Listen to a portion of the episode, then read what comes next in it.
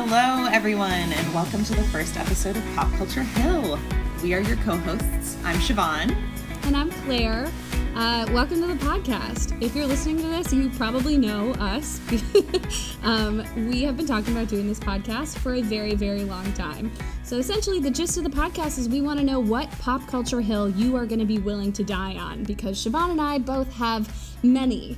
Uh, we spend many a party shouting at each other. Um, at least we did before I moved across the country. I know. Uh, a and lot of shouting. whole global panorama. pandemic. Yes. Uh, we can just ignore the fact that that exists for forever and talk exclusively about pop culture because, as we both know, pop culture has nothing to do with the modern world. It is not political. It is not any of those things. It exists in a vacuum, just where you can enjoy all of it completely disconnected from reality. Totally. I uh, have to speak for myself when I say I love to separate art from artist all the time. It's super easy to do for me emotionally. Uh, yeah. So Yes. uh, that essentially is what this podcast is. And all of that was uh, sarcastic, which I hope was clear. But oftentimes with me, it's it's not because I tend to sound really earnest about things, which. So I want to be clear, none of that is true, and we should None probably is true. actually talk about what the podcast is. Yeah, because the podcast is inherently political, and uh, we are going to talk about all of the interconnected, intersectional, juicy goodness that comes from not separating the art from the artist, but actually looking at like why things get made because of who the artist is. Sometimes is going to be. And that's part of the like hot takes of it all. Like I know it's a very online thing to have like a really uh, aggressive take on something. It's very Twitter of us to be like, what's the pithiest, poppiest thing I can say to be the smartest person in the room? Um, but that's not really it. The point is, is that art is incredibly subjective, and it's like we said, political. It is related to the people who make it. It is all of those things. So when I have opinions about art, and Siobhan, I know this to be true for you as well, they are very, very uh, passionate. Strong. I guess. Passionate one is a way to put word. it. Yeah, yeah. yeah, I don't know. Strong, aggressive, um, off-putting. It's or even if they're not even if they don't start that way when i present them publicly i present them that way because oh yes, i need people to know that i'm willing to, to fight about it yes, and also that you're right, though. To yes be clear. yes yes exactly that i am right i like to be right and i like to be right about things or in ways that people didn't know that i was gonna be right about so that's also what's fun about the like pop culture hill or like what unpopular opinion about art this whole setup right is that like you can blow people's minds and, and first make them angry with you and then be like but think about it i'm right and you know it and let me explain to you why That's the plan. And I, I want to be clear. Again, Siobhan and I have these conversations not on a microphone. We've been talking about doing this literally since 2019. We've actually recorded episodes. We've done all of this, but life keeps getting in the way. But like I said earlier, I recently moved from Chicago to Salem, Massachusetts. So I am now far away and don't get the opportunity to scream at Siobhan about how wrong she is because as much as she likes to say she's right, she is also wrong Okay, more often than she likes to admit she is. Mm. that is false it's false Good start. Good start.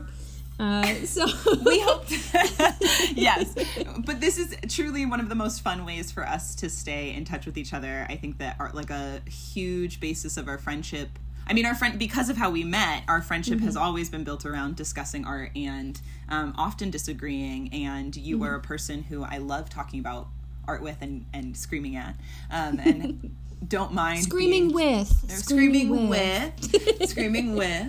Um, and you're somebody who it doesn't bother me when you tell me that you think I'm wrong because you're allowed to be delusional, but also because you are a person who enjoys the simple pleasure of like debating your opinion. So uh, it's it's a deeply enjoyable way for us to get to stay in touch with each other. We'll take it. we want to engage you people listening to us, all seven of you. Um, including my mother and your mother, I'm sure. Um, yeah. Hi, mom. to be a part of these conversations with us, because I think as much as Siobhan and I like to think that we're incredibly right all the time, because again, often this is true. Um, we are often wrong, and I love to be challenged in my opinions, and I love to be uh, shown that I'm wrong by someone who means well. Does that make Well. sense? That I want like I want to It does make sense. in conversation, not discourse. And so part of this podcast of like basically what we're going to do is we're going to talk about our hot takes, what hills we are willing to die on. I think sometimes, often, you and I will probably agree, Siobhan. I think sometimes I will be talking about something that you've never you've never watched or read or done anything with, and vice versa. And then, as we have had many a conversation, we will just adamantly disagree with each other. Um, also, involved in this is producer Hank. Uh, I do want to make sure we say hi to Hank, who is uh, my husband and mine and Siobhan's mutual friend, I think is a way to put that.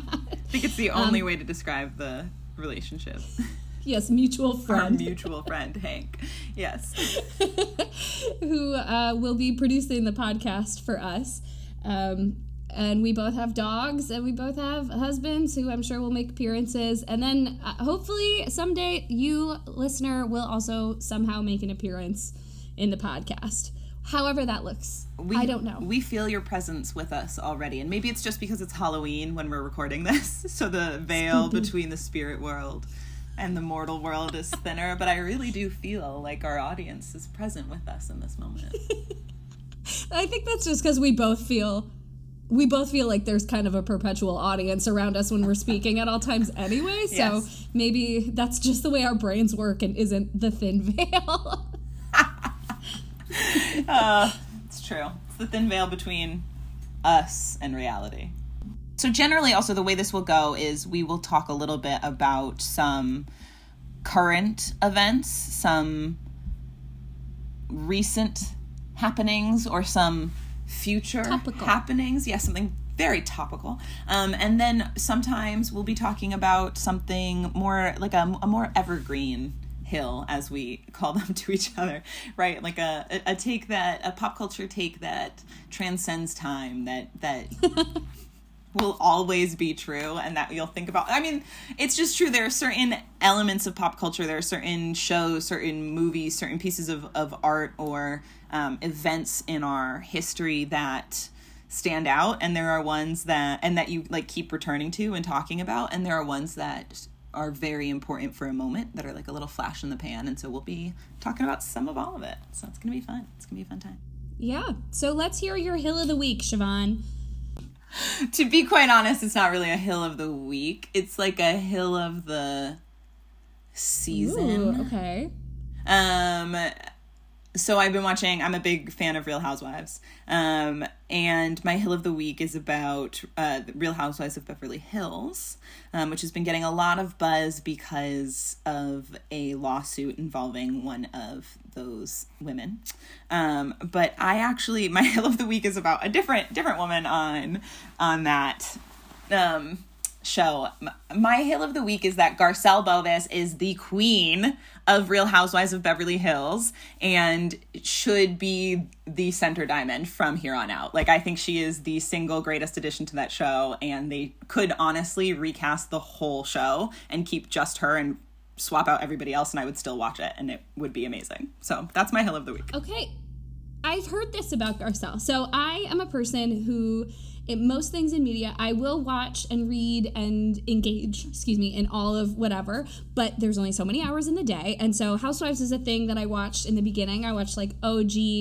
Um, OC, I watched OG New Jersey, which I still think cannot be matched. I mean, the, the table flipping is is truly a, a peak of reality TV.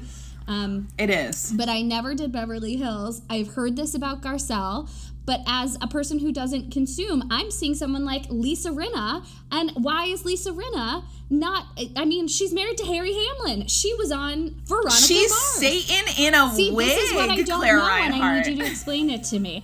That's like, as a person Oh who my doesn't watch, I'm like, why wouldn't Lisa Rinna, like queen of daytime TV, So Lisa Rinna, I so Lisa Rinna and Garcelle have beef this season, which is part of why I'm having such a strong reaction. Okay, but Garcelle is, and Garcelle was an, is an actor, yes, or was an actor.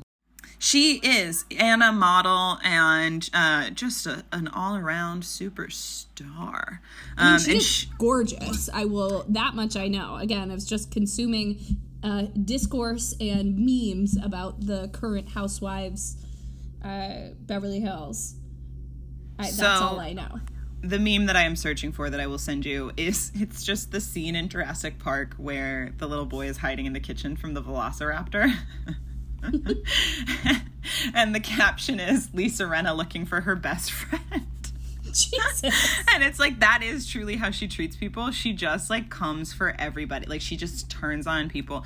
Weirdly, she's defending Erika Jayne uh, or Erika Oh. Girardi. It's very strange. I'm like honestly, this is like a a real hot take for our very first episode to come on and in the first episode be like fuck Lisa Rinna.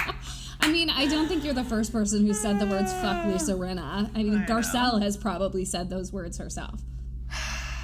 I hope she has. she deserves to. She's put up with so much, and she um, really has been. Uh, she's been the only black woman on that show for a long time. Uh, for every season that she's been on, this is actually the first season that there's another woman of color who's been cast on the show with her, um, and that's been an interesting dynamic. Um, but Garcelle has de- just dealt with so many microaggressions, which is a term that I hate, which is an evergreen hill that I will cover at a different time. Um, why I think microaggressions don't exist. Um, microaggression, there's no such thing as a microaggression because they're all macro. They're only micro to the person who's doing them. To the people experiencing them, there's nothing micro about a microaggression. um, so she's just dealt, she's dealt with so much and she's done it with such grace and she um Is she good Is- TV? she's great tv she said she literally forgot the name of her sister on television. It was hilarious for a long time. Like she was counting off her siblings and she was like oh there's another one and i can't remember who i'm who i'm missing. Uh, she's great. She's really funny. She has spot on takes. Um, and one of the things that she's up against this season is that the other women are calling her a bully and keep saying that she's throwing digs at everybody, which is what they all do. She's just funnier and better at it than the rest of them, and so they don't like it coming from her. And so she is getting all the, and I think it's racially based as well. That like, Well, I was gonna for- say, have they used the word aggressive yet? Like, Uh, yes, yeah. There's definitely well. So she's it, interestingly enough, she's been called both um, too passive and too aggressive, which is an interesting. First, she wasn't forthcoming enough. She was hiding the way she felt. She wasn't being direct enough, and then she started being direct, and they started calling her a bully. yikes. All right. Well, justice for Garcelle. Justice for. Garcelle. Lead Diamond. I will, you know, continue to not watch that show. yeah, But if she becomes lead diamond, here's the thing: I'll consider it. my little center diamond Garcelle. It's all she deserves. Sweet Garcelle. She's got two cool kids, also. I have to say that. She has three cool kids, but two of them I, I know more about because they're on the show more. so, one uncool, two cool kids, one freak. no, it is, it has been really touching. It's been really touching to see her family on the show. It's been cool. So, there you go. I'm going to find right. this meme about Lisa Rinna as a velociraptor also because it is going to make you chuckle when you see it. I listen. I'm happy. I love a meme. But, Claire, in the meantime, what is your hill of the week? My hill of the week is uh, similar kind of hill of a season. Um, I am interested in what you are going to think about this. Uh, so the reason I'm interested in this is because this is about a show we both love, Ted Lasso. Uh, Okay. You, I did see dressed I'm up sweating. as Keely last night for Halloween, and your husband Croy was uh, Roy Kent, and I loved it. Uh, so my hill is that season two was nearly ruined by Sam and Rebecca's relationship. I actually don't disagree with you at all. Good. Okay, so literally watching the show. Um, anybody who doesn't watch Ted Lasso, I think I just also want to say uh, you're just going to hear spoilers on this show, and I'm not going to feel bad about it. It's been weeks since the season ended. I mean, uh, the best spoiler alert I'll do is I'll say this is Ted Lasso, and if you're scared, go run and hide. Uh, Just let it mute and play in the background. I don't care. That is fine. So, anyways, I think it almost ruined the season. It's an incredible romantic subplot. I love her getting like someone who gets her and loves her. I am all in on that. I think that him being 21 years old and being an employee of hers ruins it completely, took me completely out of it the entire season. Um, it really, and I've have made this argument to Hank again off the pod where I was just mad every time I watched the show to the point where they literally had to clarify how old he was and the age they chose was 21. Was 21. I know. They chose it. They chose 21 years old. And it makes me so angry because, again, already this is a tough enough um, plot line, right? Yeah. I think it is complicated enough, and I'm not against complication and nuance in romantic subplots on television. I think that show does nuance beautifully in most of their kind of like through lines and plots in the show. I think the nuance we see with Keely and Roy was really interesting this past season.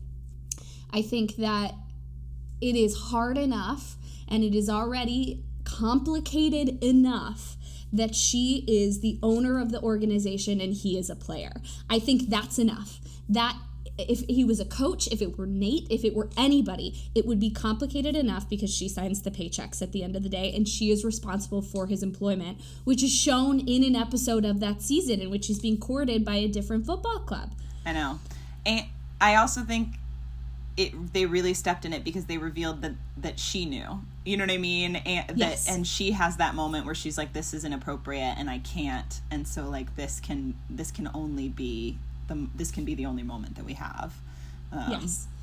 I think it just is like, I think there's a lot of things eh, when it comes to gender, when it comes to race, when it comes to power dynamics, all of that stuff that they completely ignore in the show and make it such a like, ooh, like she's older, he's younger. 21, his brain isn't done developing.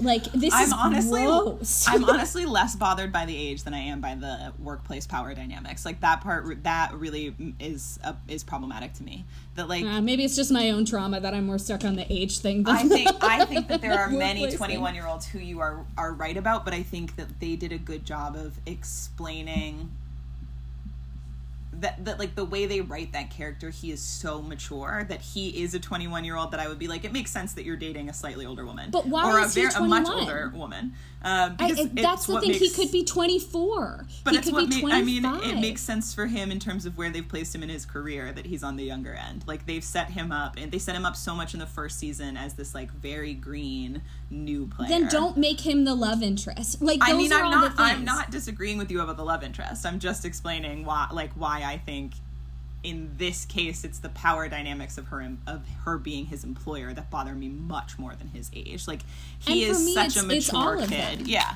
that yeah. it's that it's the layers of those things. That if if it were just But the also age it's thing, the UK, it- so so it's the UK. So he's 21, so he's been considered an adult for so long, though. At this point, that I think that also so long, Siobhan. So long. Yeah. Not so long. Okay. She's been adult longer. I'm not arguing that. I'm arguing that like 21 is not. I don't know.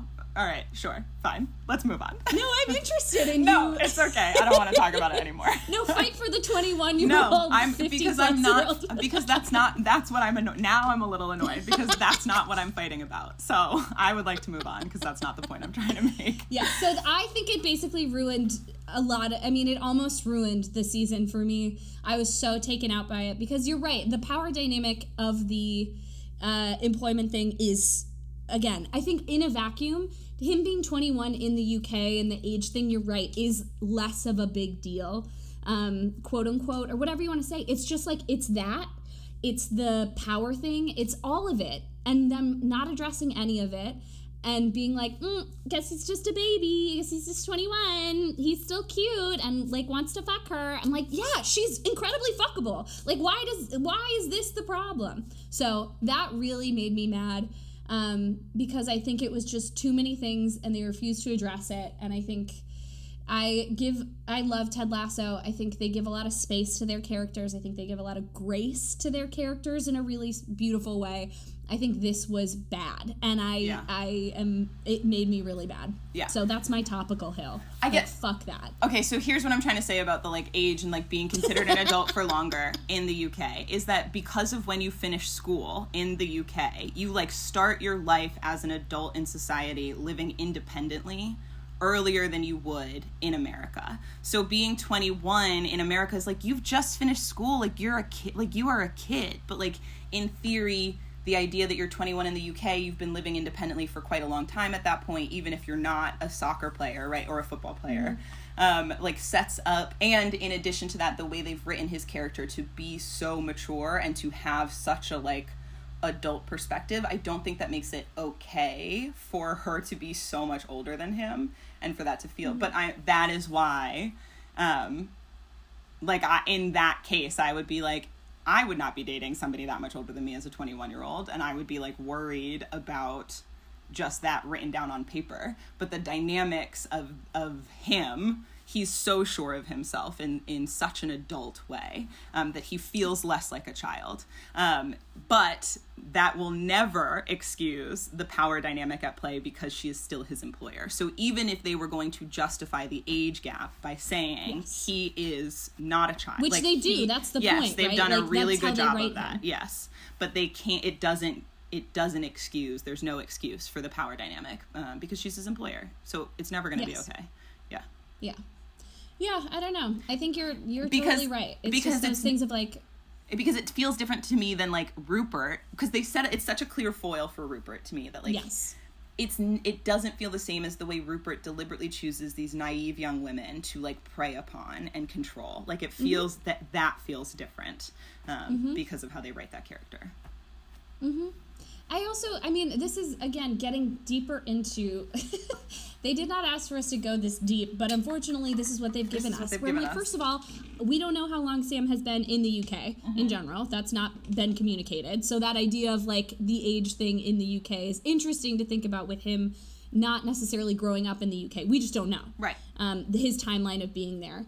And then also, it seems like he's somebody who's always connected to his family. He's probably providing for his family. There's a lot like when you are the person who's responsible for your family's like well-being. Of course, he seems older. Of course, he seems more mature. He's been carrying a lot. So all of this is interesting to me. And again, is not the the problem of like this there's they wrote that character really beautifully. That is not the issue. Yeah. the issue for me is the sandwiching and the like you said of all of these things in one of like it just fucked the season for me. Um it just made me really it really annoyed me. So I- as somebody who loves ted lasso. So this is you brought up something interesting that I and then we, I know that we're not supposed to be spending that much time on our topical hills of the week, but I think this is so interesting. So I don't think he's providing for his family because his dad has that line about having invested in Bitcoin in 2009. Like they they lay all these little nuggets to suggest that Sam's family um, is like better off than uh, what's his name Akufo is that the character's name who um, i don't remember whatever the millionaire who wants to Mhm. to Yes. yes um No, you're totally right, and I, I I should think say that like, I I don't necessarily think it's like a financial thing. It's just he's so connected and so like mature with his parents and so like in Oh, this sure. with them. You're totally right. It's just I don't know. It doesn't none of it matters because she signs his paycheck at the end of the day, and I just she knows better. He knows better. They just there's a way to make this subplot work, and it wasn't this way. and it is worth noting that even if I feel okay because of the way they've written about the age gap because of the way they've written the character like that is enough to question why they wrote it that way in the first place Yes. like if you have to justify to this extent this age gap like that is strange um yes but i yes Better luck Anyways. next season, Ted Lasso. I mean, there are so many great parts of the season, and there are so many Yes, tricky moments. Yeah, tricky moments. We love a good swing and a miss. So hey, I'd much rather them try. Me Except maybe not this time. They maybe could have not tried. with the age This gap, time. yeah, and the power dynamics. Yes. Anyways, I'm looking Pill of the at- week, baby. looking- Topical. I'm looking at my list of um, Evergreen Hills, my brainstorming document. Mm-hmm. Whew, there's some takes in here, Claire. Why am I not surprised? oh gosh. Well, let's do it. Welcome to Evergreen Hill situation thing that we are going to do. So, yeah. Yeah. like Siobhan said, this is the Evergreen Hill. This is when we talk about uh, takes that are seminal takes and often about larger things in pop culture or moments in pop culture that are going to last beyond one moment or one season or something like that. So, I'll go first with mine. I love You went first with your topical hill. Topical. Um, all right. Well, welcome to first episode. I am interested in how you are going to respond to this one because I do feel like you and I tend to be on opposite sides of argue. Let me just do this. yeah, let's do it. So, my evergreen hill um, is that when Harry met Sally's central thesis is not the question, can men and women be friends? It's that they should be in order to have a successful relationship. And that if you are misreading the film to say this is all about can men and women be friends, and it shows how the, the, the question fails, you're a misogynist. Interesting. But that's how the film sets up what the film is about. So is the film Okay. misogynistic? When's the last time? inherently? When's the last time you watched that movie? It doesn't matter. It's completely does, irrelevant. Siobhan. The point of this part is that they're evergreen takes, so I shouldn't have had to have watched it in the last. Well, if your question months. is about what the film posits, he literally says men and women cannot be friends. That doesn't mean it's the central thesis of the movie. So his question, you're right. Harry starts the movie off by saying that men and women can't be friends. Um, and it goes through the rest of it. I have two articles that I'm going to be like inspired by. guess- um, and I and sh- I want to go ahead. I should just clarify. I'm not questioning that that what that y- that what you are saying is the thesis is actually the argument that is proven at the end of the film. My question is does the movie mean to be doing that or is that just what the movie is doing? Well, it's a couple of things. So, this article, one of them is from Refinery 29 by Molly Longman. It's called Psychologists Answer Harry Met Sally's famous cue Can Men and Women Really Just Be Friends? And the other one is from a blog called P.S. I Love You. Kristen Pizzo wrote um, Men and Women Can't Be Friends or Can They? How Harry Met Sally Settled the Debate. So, essentially, what I am saying here is that the film itself, A, I want to be clear, does have some misogynist shit in it. It is, there are not a single person of color to be seen in the entire movie. It, there are a lot of things in this movie that do not uh, stand the test of time, and there are a lot of things that do. And I think when we have these conversations, that's just going to be true about essentially every piece of art ever made. like, that True. is just the way it works. Um, Rob Reiner had a very specific set of, of things in mind when he made this movie, including the fact that he had gone through a pretty vicious divorce and was of the mind that, you know, men and women, they can't be friends. They're two different types of people to, you know, which first of all is its own gender thing of like, this is so binary, it makes my skin crawl. Um, he wrote this movie um, or had that in head in his head with the movie. Nora Ephron also famously came out of a very vicious divorce um, and was inspired in a lot of her art by it, and they kind of teamed up to create the world of this movie. Both of them being people who are very binary about gender in general, um, very much women are this, men are this. That said, this movie does not like the question is not can men and women be friends throughout the movie? That is the question that is posed but what the movie actually proves is what i'm saying is that they they can and should be friends period. There is platonic friendship within that movie that is shown um, on top of the fact that they just like the whole point is that they love and respect each other and have affection for each other and can have all of that stuff and it doesn't always lead to physical attraction there is emotional attraction that exists in friendships in general like you and i i am emotionally attracted to you Okay. we are friends we have this in there Um, and I think what the movie proves is at the end of the day, like these people work because they are friends. But- they both kind of suck. Yeah. But don't they end up together? Yeah. And the what the they end up together after spending years not being together. And then the end of the movie, they are part of the happy couple montage. So the whole movie has the little like the old couples being like, "This is how we met, and we've been in love for our whole lives." And then they pat each other on the arm. Yeah. So by putting them at the end together, they are showing that there is a happy ever after. Yeah. And for me, I think it proves that that friendship was not wasted time. It wasn't that you know, But it g- was part of their story. I guess my question is isn't that doesn't that mean the the argument the film is making is that the time they spent as friends was only valuable because they ended up as romantic partners? Like are there any examples in the movie of cross-gender friendships that stay friendships the entire time?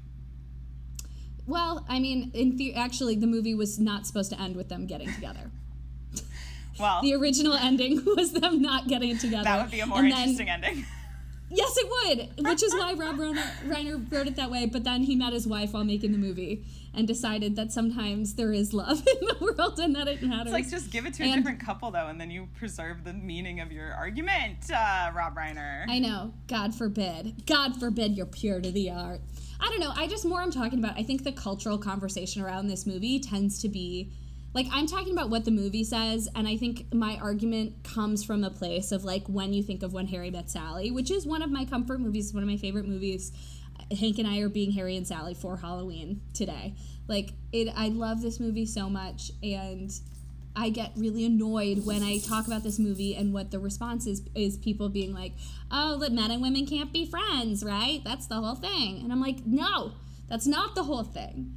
This movie does not encompass in general what friendship is and what friendship is across gender or whatever. It that's not the movie is about these two people who are really fucking annoying. They are really annoying to as if you watch the movie, I mean, as charming as they are, to sit next to a woman who orders a salad the way Sally orders a salad would make me lose my mind. See, yeah, see, that is what I have trouble with about when Harry met Sally. Is like the way they set up the idea of like having to put up with Mhm. these qualities. I don't know, and like, Well, they yeah. that's the thing. They love each other. Like Billy Crystal at the end of the movie turns to her and goes, "I love the way you order your salads." Like those little things that we as the viewer that maybe I would be like I, I would lose my fucking mind. And they try to set each other up with their best friends and they clearly are like it's a miss immediately because they don't like the way the other person is, you know, talking or what they've brought up and they clearly mismatch. So at the end of the movie,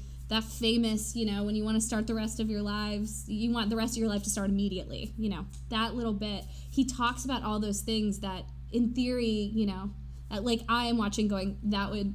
Billy Crystal's really annoying. He's a whiner. He loves to complain. He's so annoying. He's annoying. totally. yeah. He's so annoying.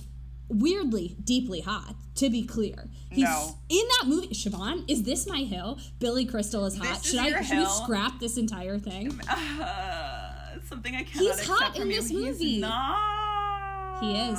He's so He is. so strange to me. No one said he wasn't. Listen, strange. whatever floats your little boat, but I am not on Thank that you. boat. My boat is staying anchored on that dock. He's hot in that that movie. Pecan pie, pecan pie. I I think he's incredibly hot in that movie. So, all right, I take it back. The Hill is Billy Crystal's hot, and when Harry Met Sally, and if you don't think he's hot, you suck. Okay, so this is I, this is an article. So you were asking me when the last time I watched this movie was. I'm gonna. I haven't watched it in a long time. the The most recent time that I remember engaging with this movie was two years ago, um, which I still want to say last year because it happened in 2019. So in my brain, that still feels like last year. Um, That counts. but it's an Atlantic piece, and it's about um, the quiet. It's called "The Quiet Cruelty of When Harry Met Sally," and it's about how this is the the moment in pop culture where we see the invention of the high maintenance woman, and how harmful that idea is for women, and how like reductive in and like yeah. So the subline, the subhead title is um, the classic rom com invented the high maintenance woman. Thirty years later, its reductive diagnosis still lives on. Um, I think there's some there's something to be said about that. I will read the article. I will say this: like Nora Ephron is Sally, and Yeah. she wrote this as like this is. And again, I I consider myself honestly probably high maintenance. Hank is listening on the other side, and I. Huh? I yes. He's staying so- okay, quiet? so- Yeah, good, so- man. So, good job, Hank. Um, this and this is something that I think um, is frequently where you and I are gonna get into like the juicy disagreement of it of the like. Um, I think that there are things that, can, that I'm thinking of a certain other topic that I recently brought up to you that I am not talking about today that made you very upset. But I think that sometimes when we talk about personal choices or we use autobiographical material in art, it can sometimes make the opposite argument that we're trying to make. And um, like I respect if that's how Nora Ephron sees herself. It, uh, but I think I have an I, I have a I struggle with the idea of a of a person being high maintenance. Like that is a Sure. a qualification of people that I don't love, um, especially Yeah, I because I, feel that's like it's fair. I, I will. I'm interested in thinking about it as like, like And the- Harry met, when Harry met Sally didn't invent the high, hi- the term high maintenance, but in pop culture, is that where this comes from? Is an interesting conversation. Yeah. because that is late for the concept of high maintenance. Like I, I don't think it- think that that is true. I true. think it is the time when somebody says like that woman's high maintenance because that's the whole conversation is that he's like oh you can tell that she's high maintenance and she's like what does that mean and they have the conversation on screen of like what is this Mm-hmm. uh, like being a high maintenance woman and they talk about like Ingrid Bergman and all this so that I think that's yeah. how it becomes Well, it's interesting because he's high maintenance. That's and what I, mean, but he's do- not described yeah. that way. You know what I mean? Exactly. We just talked about how annoying and whiny he is. He's so particular, and he would never be described as high maintenance in the same way that Sally. Yeah, is I think this is a, a victim of the you know 80s. Like this is just the way we talk about men and women in the 80s and the way we did in the rom coms, and honestly still do. I think there's especially in the 2000s, like comedies and rom coms in in the 2000s, early 2000s, were so like cool girl versus high maintenance, hot pretty blonde white girl. You know, like that's that cool girl high maintenance versus low maintenance i think has evolved into like cool girl culture Yeah. manic pixie dream girl culture. I think this exists in a million different ways. I think there's just misogyny. And i think however we want to label it whatever you know as they say in uh, when harry met sally pesto is the quiche of the 80s like cool girl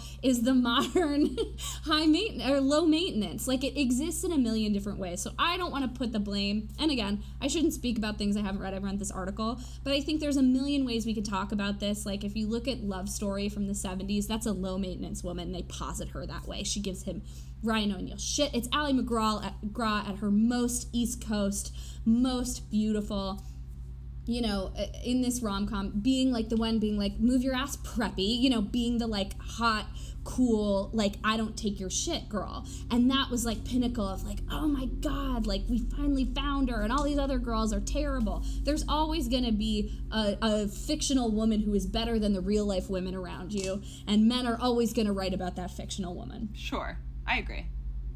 That's true. That's always true. But yeah, so I think the cultural conversation, maybe this is a better way to put this, Hill, is that the cultural conversation about when Harry met Sally being about can men when men and women be friends is incorrect. That if you do watch the movie, it really is a celebration of these two and their friendship and how it becomes love and how they both fuck up and how they're both imperfect and how they love each other for all of those imperfections before they were fucking after they were fucking and and it it's a really like also you know carrie fisher is just chef's kiss She so is. good so good Hmm, Yeah. divorced i love her so yeah that's my little that's my spiel I love it. Do you think that? Do you think so? You think? Mm, let me. I want to ask more questions for about you, about you, about your thoughts on this. um, do you feel like it's making this argument about friendship in general, or like specifically about friendship as like a key ingredient in a successful, relate like romantic relationship?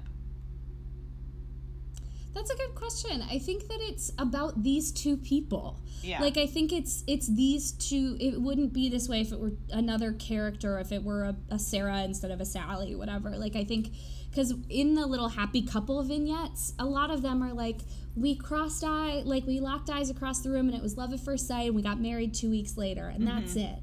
and now they've been together, and I'm sure are friends now. But that's the movie. It talks about essentially all the different ways that you can fall in love and see these things. You watch a lot of meet cutes in the movie and you watch a lot of different versions of love. Yeah. And you watch as Sally kind of goes through these long term relationships. One of her friends who's married with kids and she has this whole spiel later about she talks about how married people never have sex and her married friend always talks about this. But then you watch them that same couple at uh, the wedding that they're all at later and they're dancing and they're kissing and they're in love and it's it's just a different it just shows there are different ways to be in um, relationships and to show love for the partner that you're with and i think this movie specifically is called when harry met sally and is about harry and sally not about relationships as a whole. They just use that argument as the way to tell that specific relationships story I like that. This makes me want to watch When Harry Met Sally again, which I have not watched in a long time on purpose. But um, Fair. I, listen, I rewatched it recently, and it did spark this hill. It's also like a seminal. I quote that movie just well, too often. you know, and I think that the thing that has made it a less accessible like film for me is because the central argument of of it, or like Mm-hmm. that that moment, the, this idea like can men and women be friends has always struck me as like an inherently false question to be ax- asking because of how I feel about gender and the way I was raised Yes. and like who I was friends with growing up. You know what I mean? So like it did Yes. it didn't there wasn't a way in for me but that's a more interesting framing of it to think about it just as a um, a collection of stories that challenges like the mainstream idea of how love comes to be in a that there has to be one way. yeah Yeah, I mean the whole thing is like Harry's the one who brings up the question. Sally is like, "This is absurd." right Of course she's like they this can be and i friends. Mm-hmm. remember that that she's like this is stupid and he's like no you just don't know any better because you're Exactly. a woman yeah And I want and and again, the way this movie starts, they are leaving college. They are leaving undergrad together. Right. Billy Crystal as the most unbelievable recent college grad you know history. yes it's so strange Still hot, but it looks deeply 37 it, instead of 22. Um, he is asking that question at that age, and by the end of the movie, they're in their mid 30s. You know, Right. it's been years and years and years. So, this idea of when Harry met Sally, he had this idea. Um, and by the end of the movie, she's talking about their wedding and all these particular things that she had, and he's going, "It was perfect. It was exactly right." um, because of her all of her stuff you know Yeah. and i think that that's again decidedly not perfect this is not me saying like this movie is is it's done it gender is solved you know thank you little, uh, movie. perfect little baby Yeah. But it, it, it is when you think about it in the frame of these two people when harry met sally can men and women be friends? They can and they should. And that's what allowed them to get together. Because if they had left it when they did at the beginning of the movie him being a dick her them supposedly driving to new york without stopping ever and which is just Doesn't as someone who has done that drive it's very difficult. Yeah. and also um, he it's just no. They also i want to say this one thing if you're watching when harry met sally there's a scene right at the beginning where they show them driving in theory from university of chicago to, To- new york but they drive um, So southbound wrong. down lakeshore drive So going towards downtown. I was like okay losers. Yeah. Oh, it's that so again another hot take about the movie. It's just they're obviously driving towards evanston It's Duh. just a it's it's just a strange choice to make because the University of Chicago is like iconically on the south side of Chicago. Like the whole thing is it's just such a stupid Hollywood choice of like Yes. they wanted this one shot and so they got it even though anybody with any knowledge of the geography of Chicago would be like, "What?" yes So yes and you piss me off can't have it both ways to like make it important to the like that that that like to make the setting so specifically University of Chicago and like Yes. and then to ugh, pick one. I know it made me. It really made me mad. Just put them at it. Northwestern and then they can you know what I mean? It's like what are we doing? Like It's just show the other direction. Chicago's still beautiful, coming from that side. Rude. Rob. Reiner. Rob Hope you're listening. It also wouldn't be you wouldn't drive. dead? No. Carl Reiner's dead. Not Rob Reiner. I also feel like you probably wouldn't take Lakeshore at all to drive from Chicago to the East Coast. No, you'd be on the highway. You'd be on the. You'd be on. Yeah. You'd be on 90, 90, 94. 94. Is this good? Welcome to Chicago Highways, the podcast. We're two people who have d- done this drive a lot recently. Yes. so. All right. I love it. Evergreen Hill.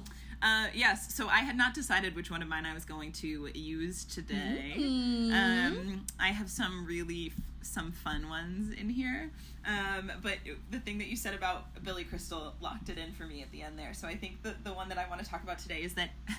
This is literally how I have it written down. It is weird that adults play teens for so long. I'll just say it.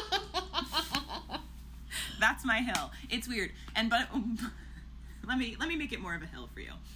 Um, I think shows like Gossip Girl and Riverdale and One Tree Hill that are set in high school or where the primary characters are teenagers and where we have cast adults to play these teenagers in high school um, are doing a very specific kind of psychological damage to all of us and, it, and it's really fucked up.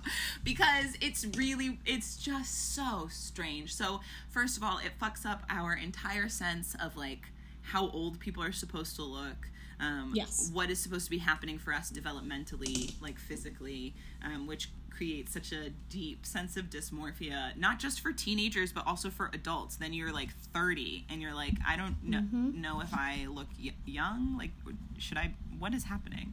Um, and it also normalizes um, watching children have sex. It's just a very Okay, so strange thing that that's was what I wanted.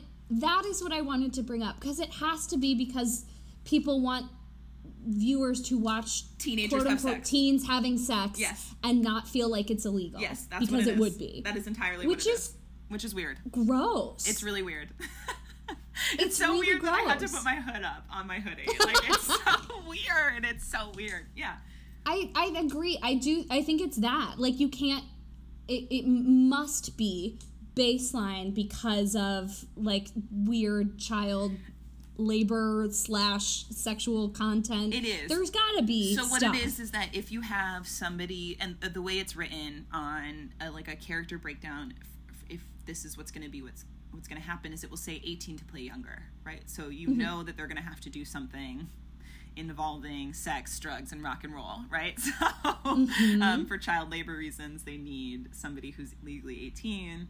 Um, yeah and it's just and and then also i'm sure there's an element to that to the 18 to play younger that is about just getting around like how long you're allowed to have kids on set and stuff like that like the Yeah, and also like level of talent. Like I'm not a shit talking child actors. Like there are a lot of good ones, but I think like the ability, not just like how you are on screen, but I think how you are on set. Like they want some. They if I were a Yeah. showrunner, it'd be really hard for me to decide. I okay, I'm gonna have a show full of teenagers who have never been on a set before, and we're just gonna cross our fingers and hope for the best. and i i have to hope that some of that is a, the kind of laziness that is also good of like i am not equipped to provide the kind of care and protection um, that is necessary for children on set so mm-hmm. i don't want any children like i want them to all be over 18 because i like i can't commit like that's lazy you know what i mean you you Yes. should be providing the care and the oversight and the protection necessary. But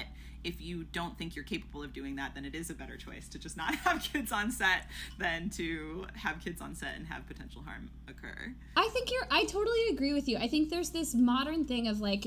I, I don't think it's modern. I'll say this. I think that youth are always valued more in society. Like we are just talking about this with. I think there's like something about youth.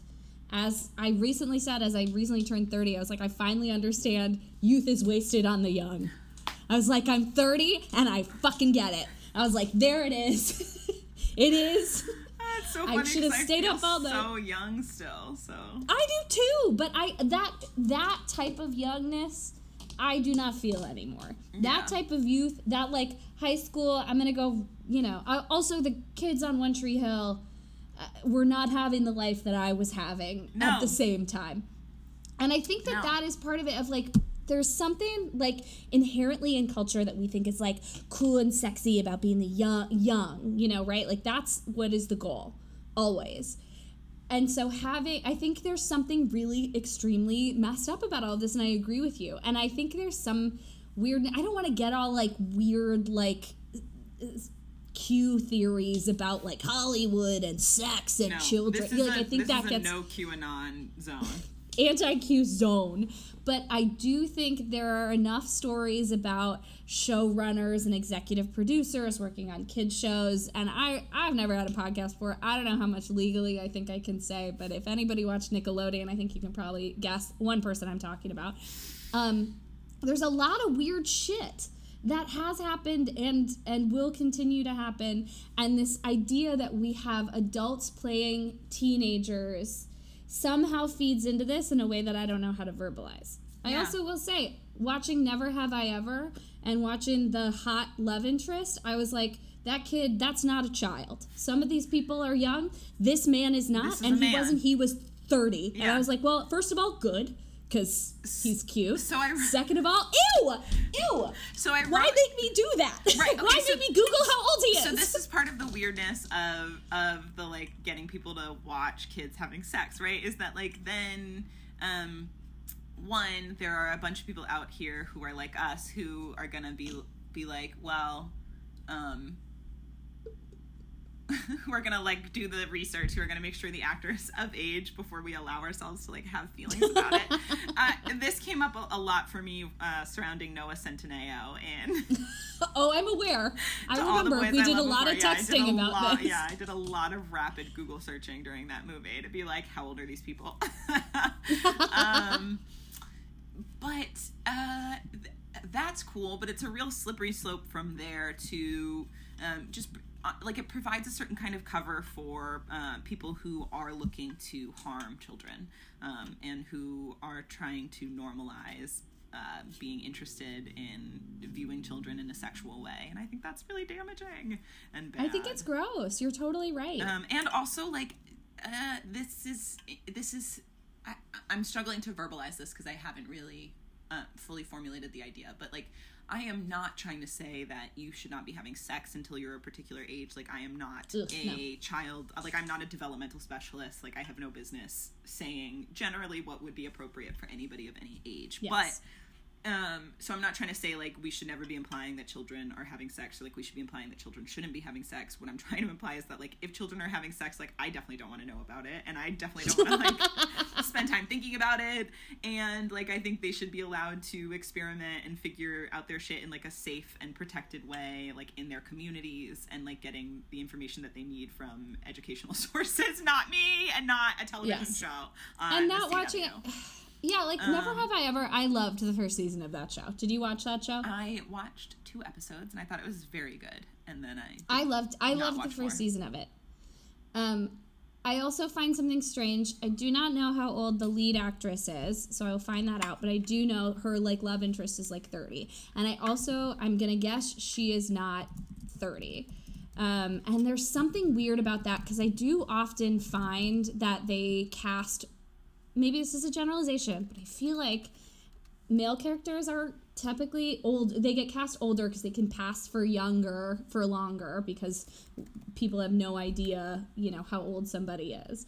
But i think uh, there's something weird about age differences and experience differences between some of the actors. She's 19 and i 19. think yeah okay cool. So i was she's close i mean that i'm like she looks like a teenager she looks like a teenager she's lovely i think she's so talented i think she's so good um, and I thought she was great on that show. I thought that show was a great teen show. oh, and the love interest is is thirty. He is And cast to play the same age as her. he yeah. Yeah. So I'm calling that out as someone who loved that show. Yeah, that makes Being me like, feel why why do we there are a lot of I'm sure there have to be a cute 19 year old boys would love to be on TV. Well, and definitely don't- part of our feelings about this are influenced by the fact that we both uh, worked pr- and came of age professionally Yes. in Chicago, where there has been much discussion about the ways that older men are often um, perpetrating um, sexual assault and harassment against young female cast castmates. Um, so I think I think that's part of like our awareness of how strange this dynamic could be. Is like, whoa, whoa, we know that this can be bad. Listen, I took a class of profiles, you know, Yeah. like this is we know like we are not unfamiliar with this. Yeah, I think there I think this is an interesting hill and I don't know what to do with it Yeah, I because just it is I don't want to like what made do we do? I don't want to be made to feel like I think teenagers are sick. Like this came up for me while watching Dune. There are times when I was like, Timothée Chalamet is a sweet Victorian child who is very sickly, and then there are times when he clenches his jaw, and I'm like, that's a man, you know. And I, I want the line between sweet child and like um, sexual adult to be much more distinct. I want it bold. I want it real and visible to everybody. And I Uh, want and I want shows that are about teenagers to have more teenagers and have more insight from teenagers the same way I would want a story about a 30-year-old white woman living in Salem, Massachusetts to talk to a 30-year-old white woman living in Salem, Massachusetts. You know what I mean? Like that is feels like 101, but we often discount children in general. I think there's a lot of discounting as as people who are older, you think like I know more and you know, we do. A, Right. but B, like kids have their own thoughts and feelings. When I was a teenager, I knew exactly who I was. I knew what I wanted. Has that changed? Yes. But at the time, I I was in there. I was feeling my feelings. I was doing whatever, and I I don't like these shows like One Tree Hill, which I didn't watch. To be fair, um, that treat these teenagers like adults yeah. in a high school. And you know, I'm like that is not how high school is. Right. I, that's just not. and that's part of what happens for me as well and like part of it is also like i have a really hard time now telling um what shows are for who like i sometimes Yes. we were watching it was a movie we were watching uh scary stories to tell in the dark and there was a, a very distinct moment about 15 minutes in where I turned to Croy and I was like, Is this for children? This is a movie for children. and he was like, Yeah. And I was like, Okay, great. I was like, I thought it was for adults because that's just like kind of what's been happening lately. Thought So- it was Stranger Things. yeah, I thought it was about kids, but for adults. And then it turned out that I was, he was like, It's PG 13. I was like, Listen, and I don't think there's anything wrong with that. Like, I think The Babysitters Club is an incredible Yes. example. That show, mm, I loved that show. Yeah. Charming, lovely. They were their age. The challenges were of their age. And I don't think every teenager has the same experience. I don't think every child has the same experience. Doesn't mean there's one story to tell. But I do think that Haley getting pregnant and married to her high school sweetheart and finding their little, and getting a house together at 17 years old on One Tree Hill is like In maybe Gossip- not the story. In Gossip Girl, at a one. certain point, they're like, one of them has her own fashion line, and the other one is like running a newspaper. And you're like, what? Aren't you guys in college? In? Harry Potter, they all find their partners when they're 12 years old, and then they're just with them. Okay, but I have to Forever. say that's semi-realistic. I know a lot of people who are with their like childhood sweethearts. I have to say that.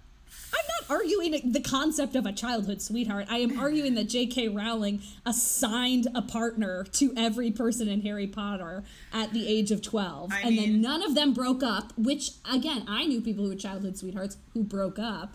Those exist too. That's true. I'm just saying that, like, there are. There are childhood sweethearts like Nathan and Haley from One Tree Hill, and there are people who are there are ki- people who at 12 met their the love of their life and it happened to be their best friend's younger sister, whatever it is. I I recognize those exist. The issue is that they tell these stories. A hard sell, though. That's really. Let's talk about it. That's really weird. It is weird. It's a weird thing. And also, it's weird because of how we can't start We can't get J.K. this. No, we can't do it today. I don't even want to talk about her. She makes me so mad. But I hate her. I hate what she's done to us. Anyways, Ugh. anyway, I think you're right. I think that this is like adults playing teens should just end. There are enough actors in the world that are young that can continue to play them. There are a lot of stories that need to be told. We do not have to keep telling the same ones over I and over, do- which is rich white kids playing house. and I do get it. Like I get, I do think part of it is exactly what you were saying before. This obsession with uh, youth with being young this idea that like youth is wasted on the young that like this is a it is really about our adult nostalgia for a period of time in our lives that we can Yes. never get back so we voyeuristically want to um that i mean that's i think a huge motivating factor behind watching these teen shows and behind creating these teen shows for adults is like this this type of nostalgic voyeurism in a certain way. Um, and th- that is fine but we should just collectively get the fuck over it. I'm sorry. We should just Done. watch shows about adults. Or watch Or shows consume- about kids yes. that are for kids and be like that's what it was like. What can we do? You know? Or you can watch Over the Garden Wall, which is a cartoon that is in theory for children, but is kind of an adult. adult show. yeah and I love it so much. Anyways, anyways, I agree with you. I think that that is that's a good hill, and uh, Siobhan, I shall die upon that hill with you. thank you I will see you there. see you there planted our little flag Happy first episode. we did it um podcast out how do we wrap this sucker up i don't even know closing statement We'll find out. I think just thank you for listening. I'll be posting about the show on social media. I would love to hear why you disagree with us and why you agree with us. So if my take on Harry Met Sally pissed you the frig off, let me know and we'll discuss it. Um, if Siobhan talking about teens got you heated, let's let's talk about it. ideally not in a sexy way um Jesus Christ, Yes, okay. No sexy teens. I also want to know, like, if we brought something up and you're like, "Oh my gosh, you you two missed the most interesting part of this," like, tell us that. If you have a, a related but totally separate hill that you're willing to die on about these subjects, We all have- let, let us know. Let us know. We all have hills, and I think this is a thing in parties. We used to be like, "All right, talk to us about your pop culture hill." It's hard to think of off the top of your head, but it does come with conversation and with consuming art and media and doing all these things. So continue to watch and read what you love. Yes. Listen to what you love, um, and And just us try things wrong. out. Just say things to people. Just be like, "This is my opinion." just be like, "This is what I think." Cause no, seriously, I mean, this is one of the things I hope that our podcast normalizes. I mean, it's I- it's just Yeah. is something that I think is. uh, It's okay to be wrong, and it's okay to think one thing and then say it out loud, and then have people change your mind. Like if it's okay to to that. I mean, that's not even being wrong, really. One could No, argue. it's it, I. it's I think learning is learning is good. Is the thesis of the podcast. yeah, learning is Yeah, good. learning Pop is good. Hill with Siobhan and Claire. Thank you. やいやいや。